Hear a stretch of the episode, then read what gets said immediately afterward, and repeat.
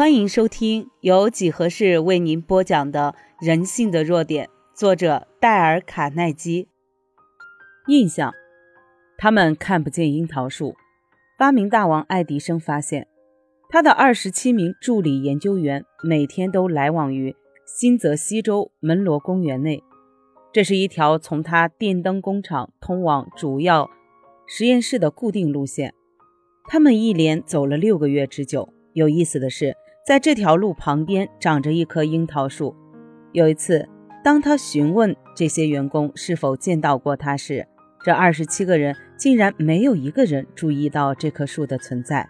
为此，充满热情与活力的爱迪生大发感慨道：“常人的头脑所注意到的东西，还不及他眼睛所看到的千分之一。我们的观察力，真正的观察力，竟然贫乏到令人难以置信的程度。”试试看，把一个普通人介绍给你的两位或三位朋友，我敢保证，两分钟之后，他可能再也记不起其中任何一个人的姓名了。为什么会如此呢？因为他一开始就没有充分的注意他们，他也从未认真而准确的观察过他们。他很可能会为此结果而开脱，说他的记忆力不好。不，这不是记忆力的问题。而是因为他的观察力太差。在现实生活中，你不应责备相机为什么拍不下雾中的景象，只能责怪你的脑海为何不能捕捉住那些相当模糊而又朦胧的雨中景。创办《纽约世界报》的约瑟夫·普利兹在他的编辑部每位员工的桌上上写着重复两个字：正确，正确，正确。这正是我们在各个行业做的每一件事所需要的。首先要听清楚对方正确的姓名，一定要弄清楚。如果没有搞准确，可以请他重复一遍，甚至问他是怎么拼写的。对于你的细心，他不仅不会不耐烦，相反还会因为你对他的名字显得如此有兴趣而感到受宠若惊。正是因为你已经在他的姓名上集中过注意力。所以你能牢牢记住他的姓名，通过这一过程，你已对他的印象获得了一个清晰正确的印象。林肯为什么要高声朗读？林肯小时候上的是一所很贫穷的乡下学校，这所学校连地板都是用碎木头拼凑而成的，教室的窗户也没有安装玻璃，而是贴着从锡纸铁上撕下来沾满油污的纸张。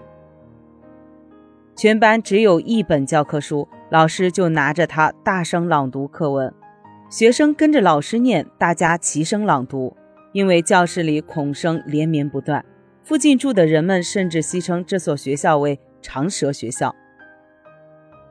就是在这所长舌学校里，林肯养成了终生不变的一个习惯，那就是凡是他要记住的任何东西，都要大声朗读。每天早晨，他一到达春田市的法律事务所，就立刻斜坐在长沙发上，将他那条笨拙的长腿搁在附近的一张椅子上，然后开始大声朗读报纸。他的伙伴曾这样讲述这段经历：他吵得我差点就忍受不了。有一次，我问他为什么要以这种方式读报，他对此做出了如下解释：当我大声朗读时，会有两种感觉。第一，我仿佛看到我所阅读的东西；第二，我仿佛听见了我所念的东西，因此我就可以牢牢记住它们。林肯的记忆力相当好，他说：“我注意力就像一块钢铁，平时一般的东西很难刻上去，一旦刻上去，我就能擦不掉它们。”他上面所提到的那两种感觉，就是他在注意力的钢板上刻字的方法。你也可以如法炮制。最理想的做法不仅是要看到及听到你所要记忆的对象，同时还要去摸它、嗅闻它、品尝它。但是最重要的还是要看到它。人类是一种有视觉思想的动物，眼睛所注视的印象可以经久不衰。我们经常可以记住某人的脸，即使我们记不住他的姓名。从眼睛通往脑部神经比。从耳朵通往脑部神经要大二十五倍。中国有一句格言：“百闻不如一见。”把你希望记住的姓名、电话号码以及演说的大纲写下来吧。经常翻阅它，然后闭上眼睛，想象就浮现在你的面前。当你这么做时，就像每个字都是由闪亮发光的字母写成的。马可·吐温如何学会不看笔记演说？马可·吐温在其演说生涯的最初几年，总是离不开笔记及摘要。后来，他发现运用他的视觉记忆力很有效，于是他便能够把笔记摘要丢弃到一边。他曾经在某一杂志上叙述过这一转变的过程。日期是很难记忆的，因为它们是由数字组成。数字的外表极为单调平凡，不易引起人们的注意。它们无法被组成图形，因此也就不会吸引人们的视觉注意。而图画却能使日期读起来很醒目，尤其是如果它们是你亲自设计的图案，确实不错。这一点很重要，即自己设计的图画。我有这种体验。三十年前，我每天晚上要背诵一篇演说，为此我必须以一张纸条来提醒我自己，以免我把自己给弄糊涂了。那张纸条上写着一句句子的开头部分，共十一句。其形成大致如下：在那个地区，天气那时候的习俗是，但加州人从未听过。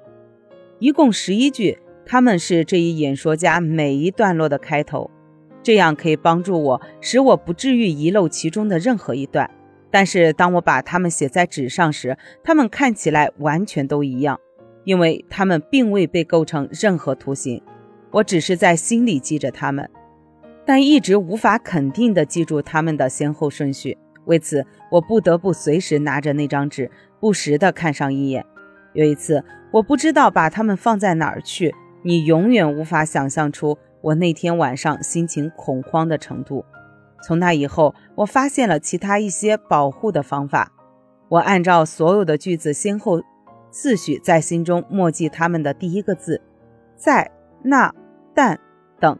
到了第二天晚上上台时，我又用墨水把这十个字写在我的十根指头上，但没有用，我还是只能暂时的记住他们，马上就忘记了，因为在台上我一时无法确定我已经用掉了哪根指头，以及下一句应该用哪一根指头。我当然不能用完那根指头后就把指头上的墨水拭掉。这样做虽然对我有帮助，但那会引起听众的好奇。事实上，尽管我未那样做，听众都已经对我感到相当好奇了。我发现他们对我指头似乎对我的演讲更感兴趣。在演说完毕之后，甚至还有一两个人跑上来问我手是否有什么毛病。就从那时候起，我忽然有了画图的念头，从此我的烦恼也就全部消失。在两分钟之内，我用笔画了六张图，用它们取代了原先用指头标色作为提醒句子的工作。这样改变以后效果极佳。当我一画完之后，就把那些图画抛在一旁，因为有了这些鲜明的图像之后，只要我闭上眼睛，随时都可以看到它们浮现在我眼前。这个故事已经是二十五年前的事了。有意思的是，尽管那次演说。到底谈了些什么，已经从我脑海中消失，但那些图画却深深地印在我的脑海里。我可以根据那些图画，把当时所讲的东西重新回忆出来。有一次，我要发表一篇关于记忆力的演说，想大量使用本章材料，于是我便用图画来记住各项要点。我想象如下情景：罗斯福正坐在房间里看历史书籍。而群众则在他的窗下的街道上大声喊叫着什么。我还看到林肯正坐在椅子上高声朗诵报纸。我还想象着马克·吐温在观众面前舔着指甲。我如何才能记住这些图画的顺序？按照一二三四的顺序呢？不，这样做太难了。我把这些顺序变成了图画，然后把数字图画与要点图画结合在一起。本集已播讲完毕，右下角的点赞、评论、分享也是对几何最大的支持。